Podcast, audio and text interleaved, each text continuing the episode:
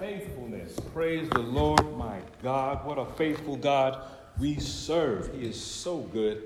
It is so good to be preaching once more. I thank him. I owe him everything.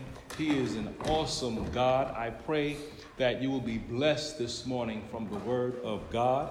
Now, if you will you please open your copy of the scriptures to Matthew chapter 2. We will be covering the first 12 verses of Matthew chapter 2 on this Lord's Day. Now, when we last visited Matthew's gospel, we left off in chapter 1.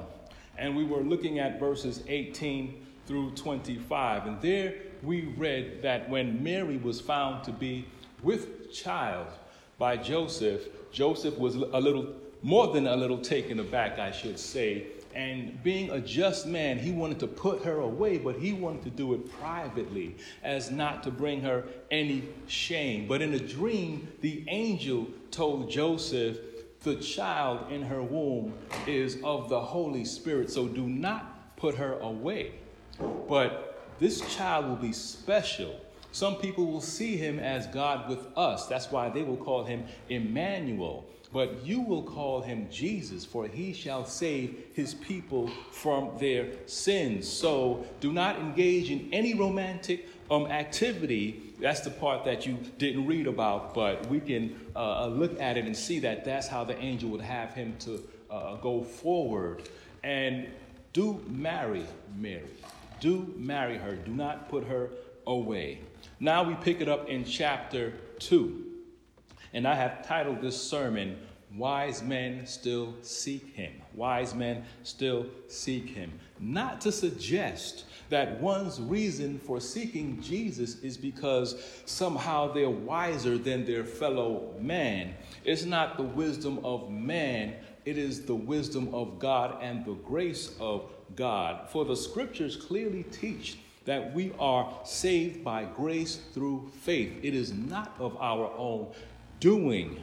It is all a gift from God, which means that wisdom, the wisdom that causes men to seek God, doesn't depend upon human wisdom, but upon God's grace and his grace alone. Thus, those who receive the word, which is also a part of God's doing, are the ones who are made wise. And now they have a strong desire to seek him with a passion, not an apathy or a laziness, but with a passion that lasts their whole life long. So I will be reading the first 12 verses of Matthew 2, but before I do, I need to pray once more. Father, as we come before you today, we ask you to speak through us. Speak the word through me. May we be encouraged and built up by what you have to say to your people. May I not get in the way of that, but please speak through me this morning, Lord, that I may communicate your word clearly and accurately. Matthew chapter 2, please follow along. Now, after Jesus was born in Bethlehem of Judea in the days of Herod the king, behold, wise men from the east came to Jerusalem, saying, where is he who has been born King of the Jews? For we saw his star when it rose and have come to worship him. When Herod the king heard this, he was troubled, and all Jerusalem with him. And assembling all the chief priests and scribes of the people, he inquired of them where the Christ was to be born. They told him, in Bethlehem of Judea, for so it is written by the prophets, and you, O Bethlehem, in the land of Judah, are by no means least among the rulers of Judah. For from you shall come a ruler who will shepherd my people Israel. Then Herod summoned the wise men secretly and ascertained from them what time the star had appeared. And he sent them to Bethlehem, saying, go and search diligently for the child. And when you have found him, bring me word that I too may come and worship him. After listening to the king, they went on their way, and behold, the star that they had seen when it rose went before them until it came to rest over the place where the child was. When they saw the star, they rejoiced exceedingly with great joy. And going into the house, they saw the child with Mary, his mother, and they fell down and worshipped him. Then, opening their treasures, they offered him gifts, gold and frankincense and myrrh. And being warned in a dream not to return to Herod, they departed to their own country by another way. May the Lord bless the reading of his word today. Now, as we move into chapter 2, we notice right away that at least 9 months have passed by because Jesus is now born, as we read in verse 1. It says there, now after Jesus was born in Bethlehem of Judea in the days of Herod the king, behold, wise men from the east came to Jerusalem. We also notice chapter 2 introduces a few new characters. The first one is Herod the king, also known as Herod the Great. He was the first of several important rulers from the Herodian dynasty who are named in Scripture. Now this Herod here, his effective reign began in 37 BC and ended with his death in 4 BC. But the only reason he received such a high position in Judea is because the Jews were under the power of the Roman Senate. And they believed it would be beneficial to them to place this man as king over Judea. Now Herod was a ruthless and cunning man. He loved luxury and grand building projects, and his grandest project was the temple at Jerusalem. It was so great and grand that we read in John chapter 2, verse 20, that it took 46 years to build this temple, which means he wasn't even alive to see the finished project. Now, at his death, he wanted to make sure that he would be able to continue his legacy. So the sons who he liked, he would make sure they had a position in the kingdom, and not only his kingdom, but it would spread a little further. Case in point, to succeed him as king over Judea, he appointed Archelaus, whom we see mentioned in Matthew chapter 2, verse 22, while one of his other sons, Antipas, was appointed tetrarch of Galilee and Perea. And we see that mentioned in Matthew chapter 14. Then there's his other son, Philip, who we read of in Luke chapter 3. He was made tetrarch of Trachonitis and the surrounding countries. And we can't forget his grandson, Agrippa, who we read of in Acts chapter 12. He's the one who had James, the brother of John, executed. The other characters, and this is good now, the other characters that Matthew introduces to us are named the wise men. Literally, it's the word Magi, from where we get our word magician. Now, did you notice that the number of Magi are not given?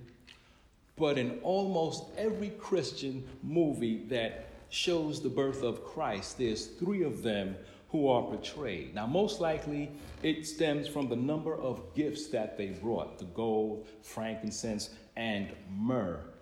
But what a letdown it is to see that Hollywood is wrong about the Bible. Shocking. Now, although the Magi lived chiefly in Persia and Arabia, they are not easily identified with precision. The term Magi loosely covered a wide variety of men interested in dreams, astrology, magic, and books that were thought to contain mysterious references to the future. Now, some of them honestly inquired after the truth, but many were rogues and charlatans. You remember Simon in Acts chapter 8, he had serious issues, and Bar-Jesus in Acts chapter 13, who not only had serious issues, but he was basically demonic and evil, but both of them were Magi. But it appears that the wise men we read of here, they had built up their expectation of a king that was deserving of their worship by working through assorted Jewish literature, including chunks of the Old Testament text. Now, this is what prepared them to follow the star all the way to Bethlehem. And perhaps they came upon Numbers chapter 24, verse 17, which says, a star shall come out of Jacob, and a scepter shall rise out of Israel. It shall crush the forehead of Moab and break down all the sons of Sheph. But for certain, they read that text in the book of Micah. I'm just going to read a small portion for you. I'm going to read Micah chapter 5, verses 1 through 3. And there it says, "Now muster your troops, O daughter of troops. Siege is laid against us. With a rod they strike the judge of Israel on the cheek. But you, O Bethlehem Ephrathah, who are too little to be among the clans of Judah, from you shall come forth for me one who is to be ruler in Israel, whose coming forth is from of old, from ancient days. Therefore he shall give them up until the time when she who is in labor has given birth. Then the rest of his brothers shall return to the people of Israel."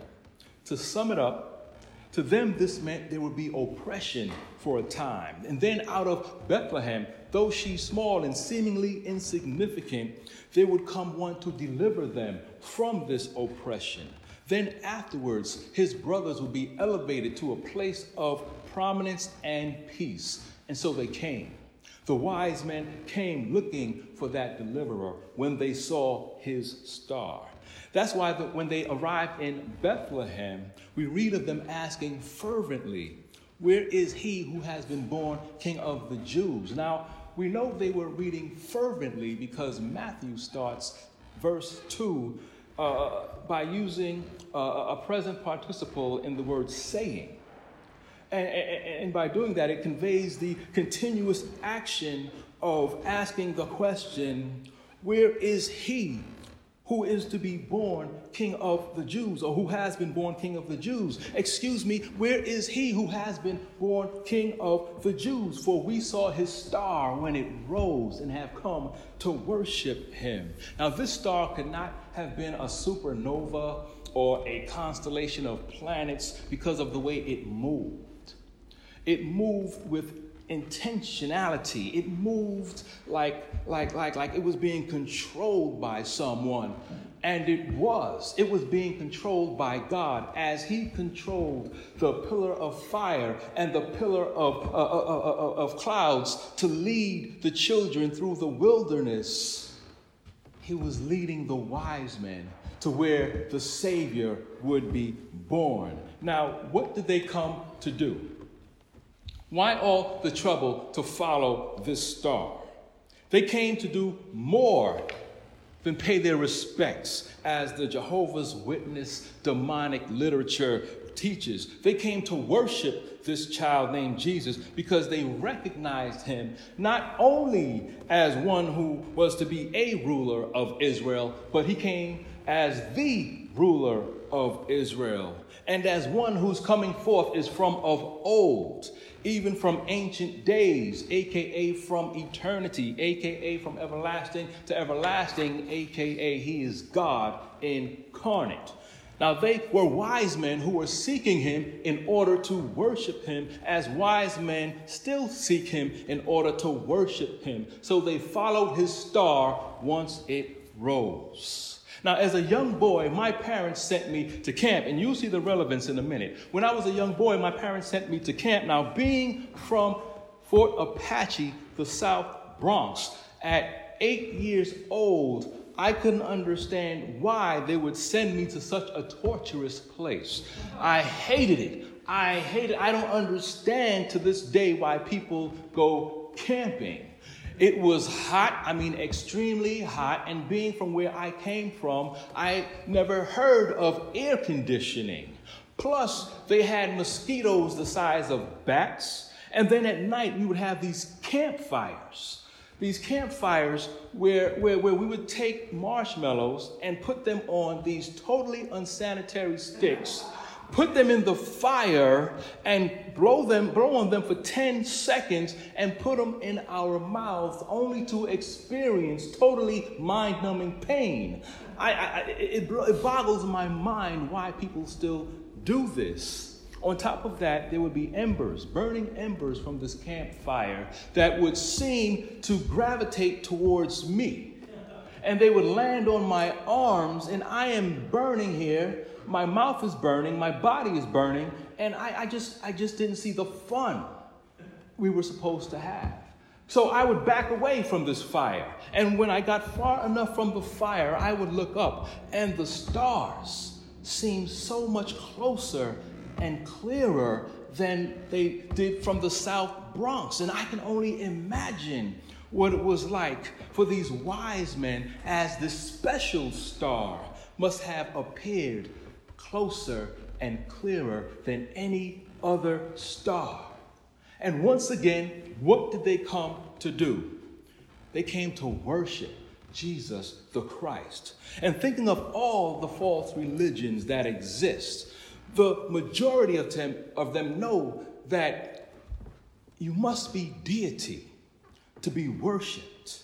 So either they'll change the scriptures to make it say something like, they came to do him obeisance, which is what you find in the New World Translation that the Jehovah's Witnesses use, which only means to pay respect, or they'll deny the scriptures outright by saying something like, oh, man wrote the Bible, yet they'll use certain parts of the Bible that they agree with, like Jesus is love, because that makes sense to their natural mind. But according to 1 Corinthians chapter 2, verse 14, the natural person does not accept the things of the Spirit of God, for they are folly to him, and he is not able to understand them because they are spiritually discerned.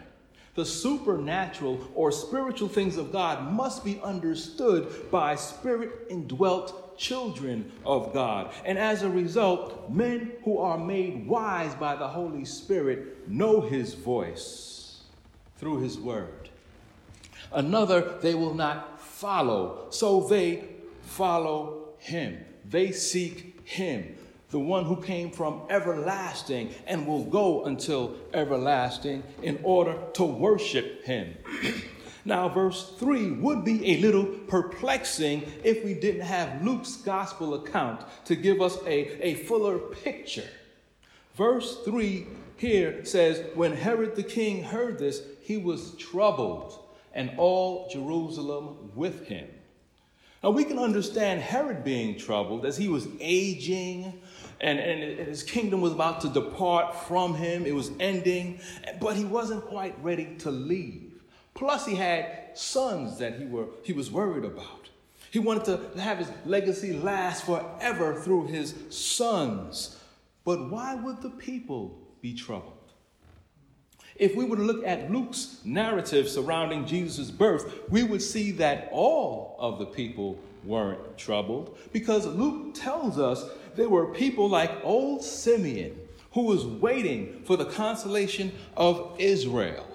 And then there was Anna, who did not depart from the temple, but worshiped with fasting and prayer night and day. And once Jesus was born, she began giving thanks to God, speaking to all who were waiting for the redemption of Jerusalem.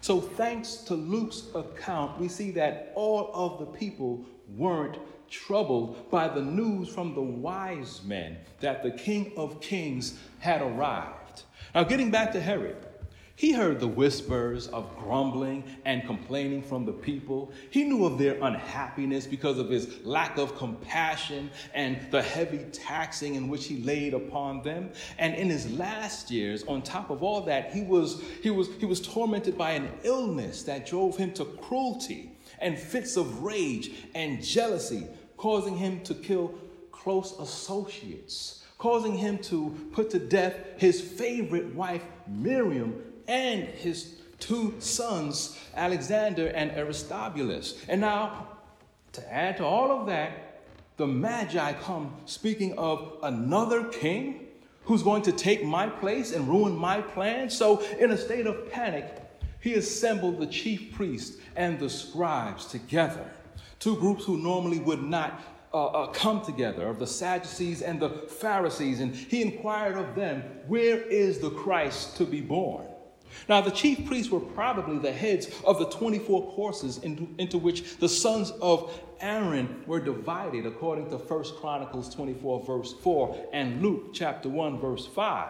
And the scribes were the interpreters of the law and collectors of the traditions of the elders. But Herod acts as if he shared in their somewhat enthusiasm, but in actuality, he had something else in mind. Now, the chief priests and the scribes, they answered without hesitation.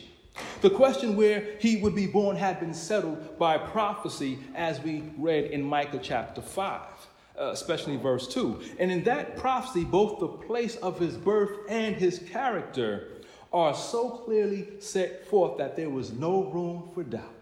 However, there are a couple of differences that arise in Matthew's quotation of Micah 5 and verse 2. The one I want to focus on is his leaving out the last line, which says, whose coming forth is from of old, from ancient days. Now that's huge. I looked at a few commentaries to see why that would be left out. And I believe Ellicott's commentary for English readers hits the nail on the head. There he says, Matthew is not quoting the prophecy of Micah himself, but recording it as it was quoted by the scribes.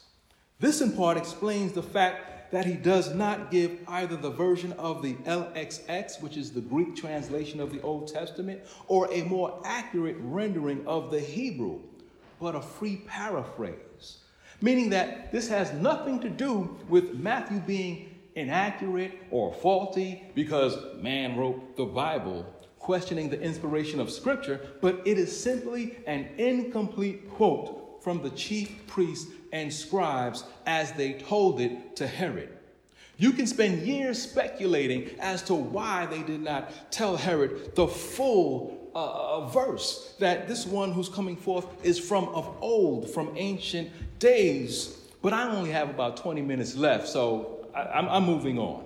But from what they did share, Herod had heard enough. He knew his reign was coming to an end. So according to verses 7 and 8, he summoned the wise men secretly and ascertained from them what time the star had appeared. Then he sent them to Bethlehem, saying, "Go and search diligently for the child, and when you have found him, bring me word that I too may come and worship him." Here's where we see the cunning and the devious mind of Herod. The reason he wanted to know what time the star had appeared was because he was trying to calculate the age of the child. And we find out later from their answer, he was able to surmise that it must have been 2 years or less.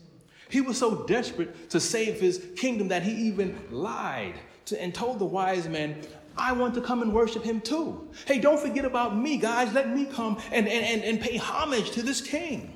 But according to verse 16 of this same chapter, he had something else in mind, like slaughtering every Hebrew male child 2 and under.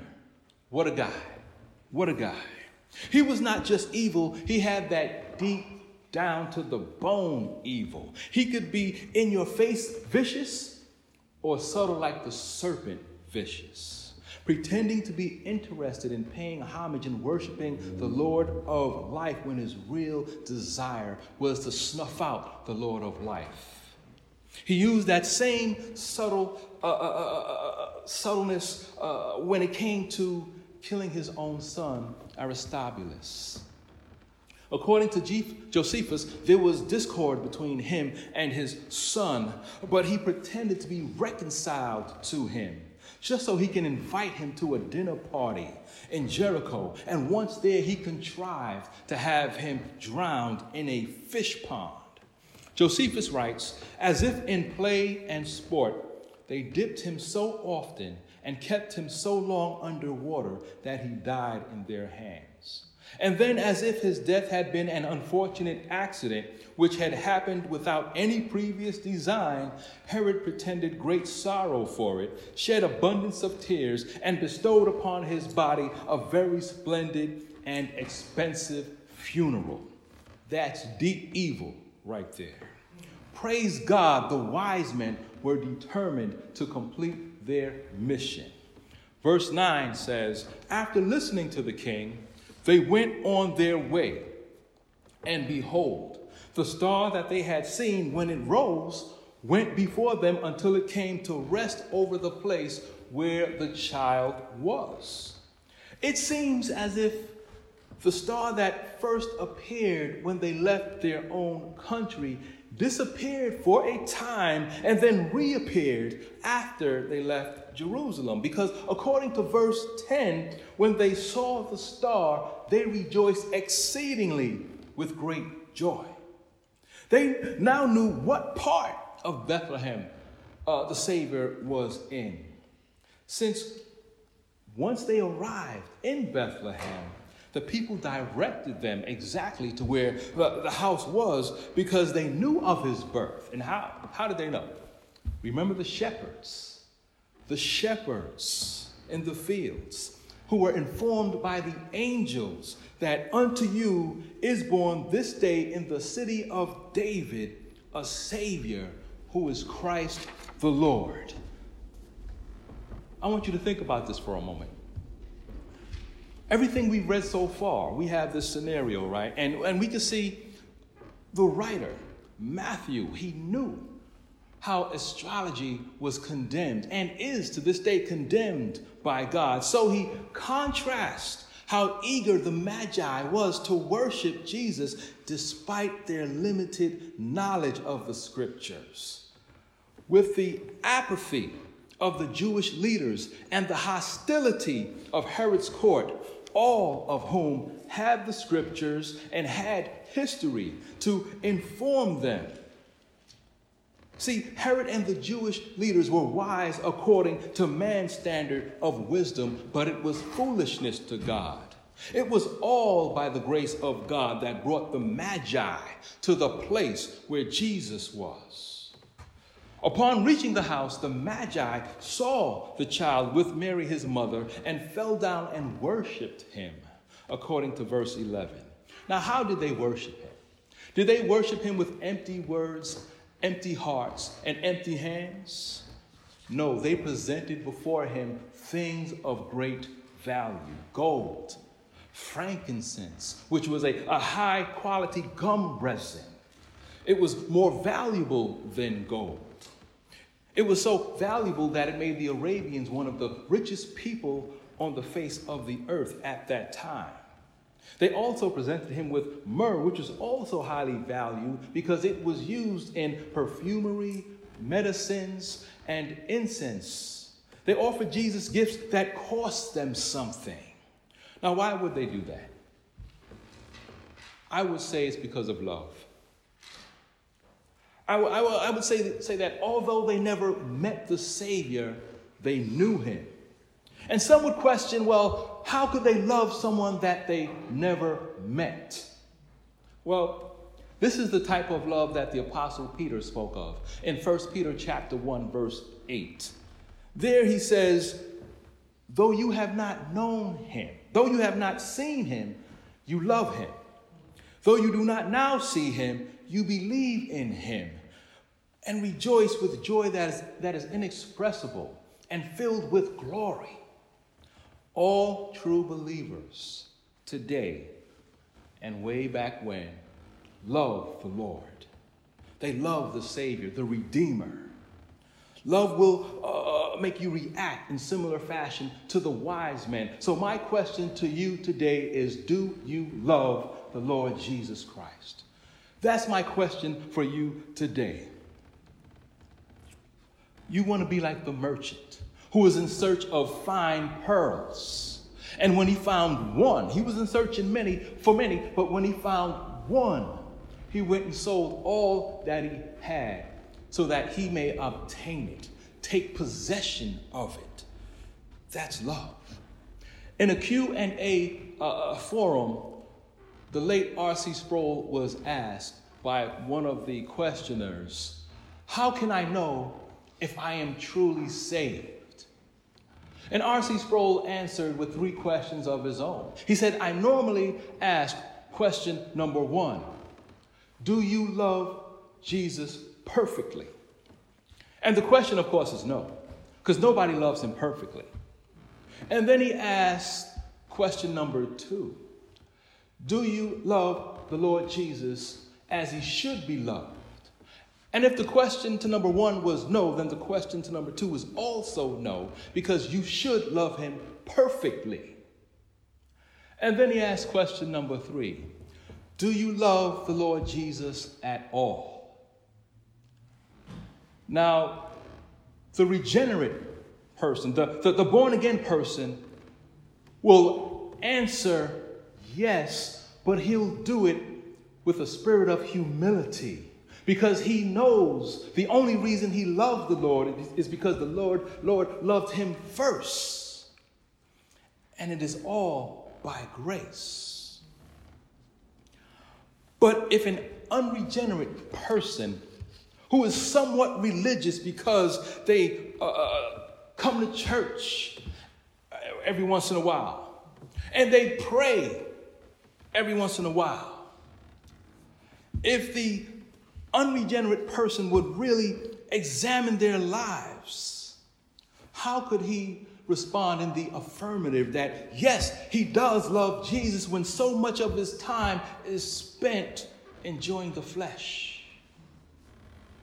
John the Apostle, among others, says, no, this can't be.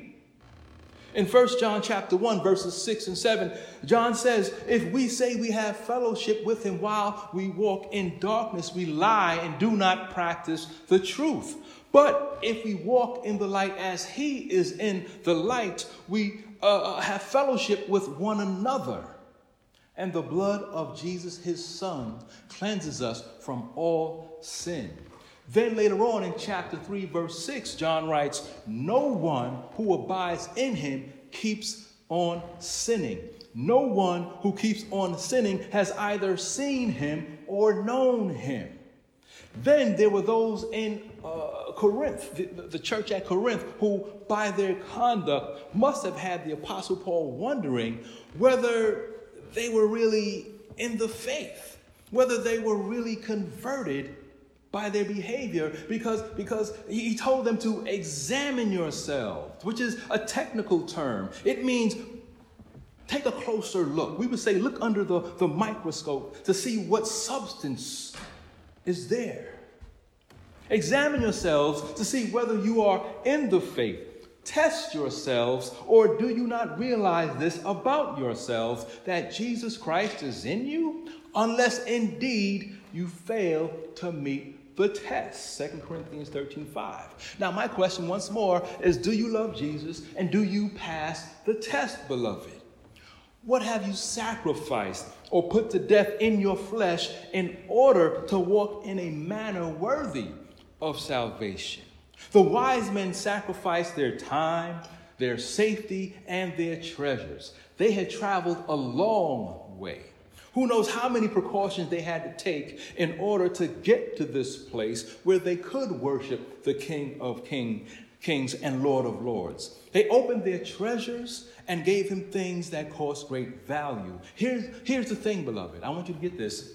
God doesn't want your stuff. He wants you.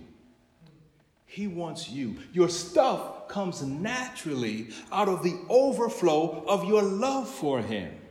But he wants you. He wants your heart. He wants your mind. He wants your all.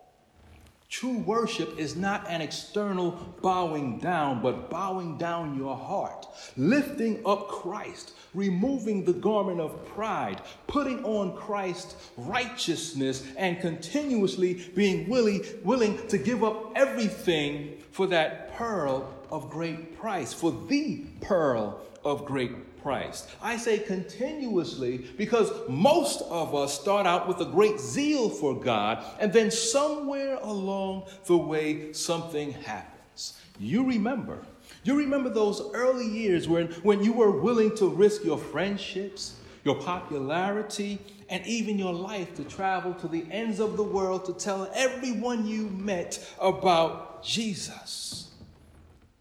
What happened? After you got a little older in the faith, some of you, after you became a seasoned vet and have gained some possessions, even precious children, you became hesitant. No longer ready and willing to give up everything for our great God and Savior. But it seems like our dedication to Christ would have the opposite effect. That the more we mature in Christ, the more we would be willing to sacrifice for His glory, considering how evil we are and how merciful He is, how selfish we are and how much He throws His love upon us. I know personally, I test the patience of God on a regular basis. When you think of the old King James word for patience, long-suffering, it brings out what it's like to have to watch over someone like me without striking him with lightning. Every day I transgress the law of God, and still He says, I will never leave you nor forsake you. And then He says, I am with you always, even until the end of the age. Bringing home the reality of that old hymn, there's not a friend like the lowly Jesus. No, not one. No, not one. No one can heal our souls' diseases. No, not one. No, there is nobody like Him. That is why whatever it would cost, or however long it would take, these wise men had to seek out the Lamb of God who takes away the sin of all who believes. And that is also why this precious, fully human little Lamb of God had to be kept alive until the appointed time. So verse 12 informs us that God warned the wise men in a dream not to return to Herod. God is always in control. They obeyed and departed to their own country by another way. Praise God for His mighty providence, His sovereignty, His power over the nations.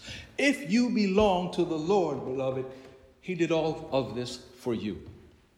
From the miraculous conception to rerouting the wise men's trip home to the death, burial, and resurrection of His beloved Son. It was all for you. I pray you will never neglect so great a salvation.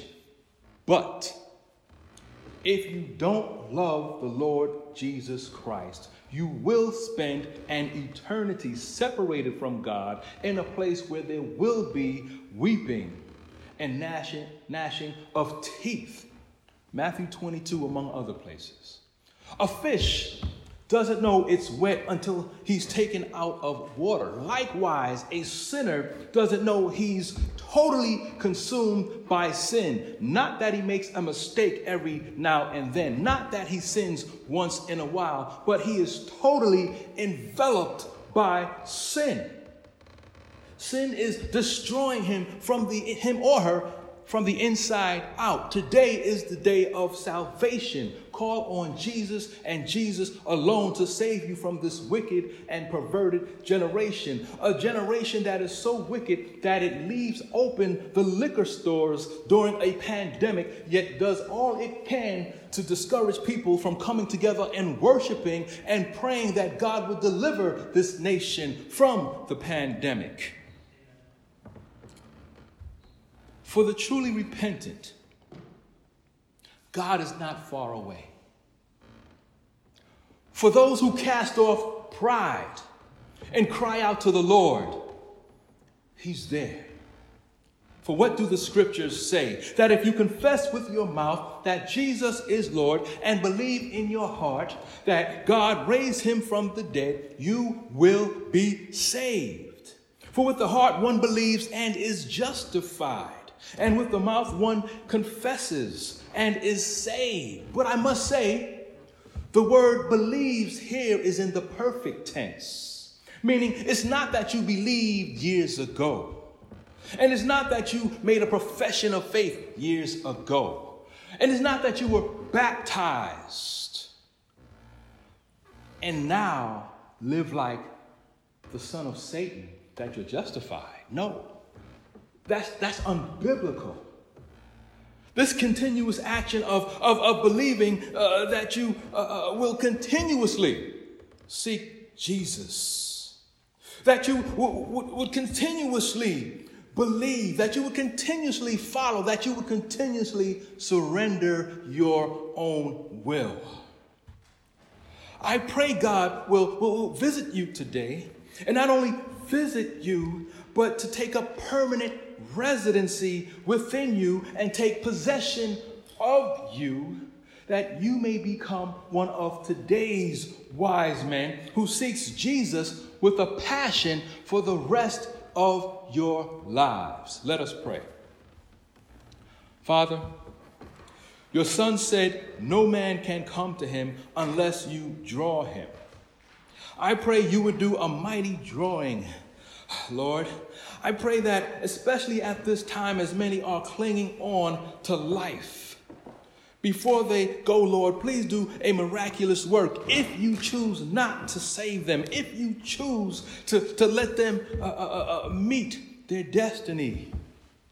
As you rerouted the wise men on their way home, I pray you would reroute the hearts and minds of those who denied you all their lives and give them a new destination. May they cry out to you for eternal salvation, so they may spend forever in your presence where there is great joy. In Jesus' name we pray. Amen.